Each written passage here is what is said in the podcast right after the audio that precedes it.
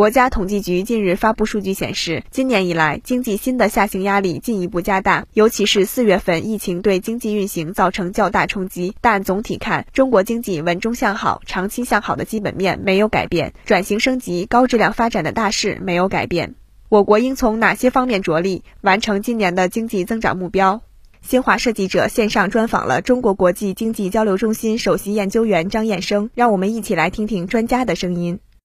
我觉得就是首先第一个还是疫情要防住，也就是它考核的不仅仅是这个科学防疫的问题，而且同时要统筹经济社会发展，不仅仅要统筹经济社会发展，而且呢，我觉得还是要要本着高质量发展这条主线啊，呃，这个主题呀来推动。说从这个角度来讲，我觉得尊重常识、尊重科学、尊重规律，我认为是非常关键的。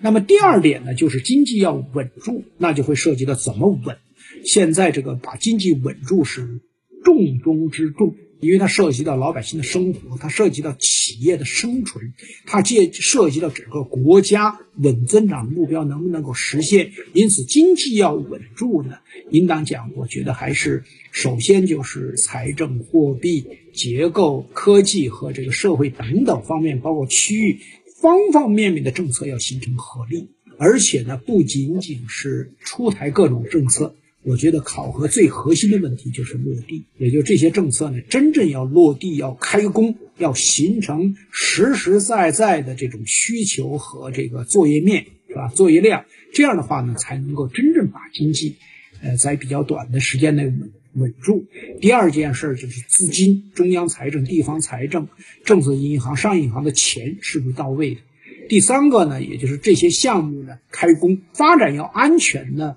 我觉得这一点是非常重要的。因为今年的俄乌冲突啊，粮食会不会发生危机，能源会不会发生危机，全世界都是非常非常担心的。说从这个角度来讲呢，我觉得就是发展能够保住安全，这条是一条底线。改革开放四十多年的历史上。凡是经济下行持续一段时间的这个时期呢，都是动能转换、结构转换、模式转换加速的时期，啊？所以在这种情况下呢，我觉得怎么能够采取一些改革的措施来调结构、调体制，尤其是包括互联网平台公司啊，也包括这种数字赋能、创新赋能和服务赋能啊，在这些方面，我觉得需要更多的改革。也就是真正把活力释放出来。新华社记者梅元龙、阮帅北京报道。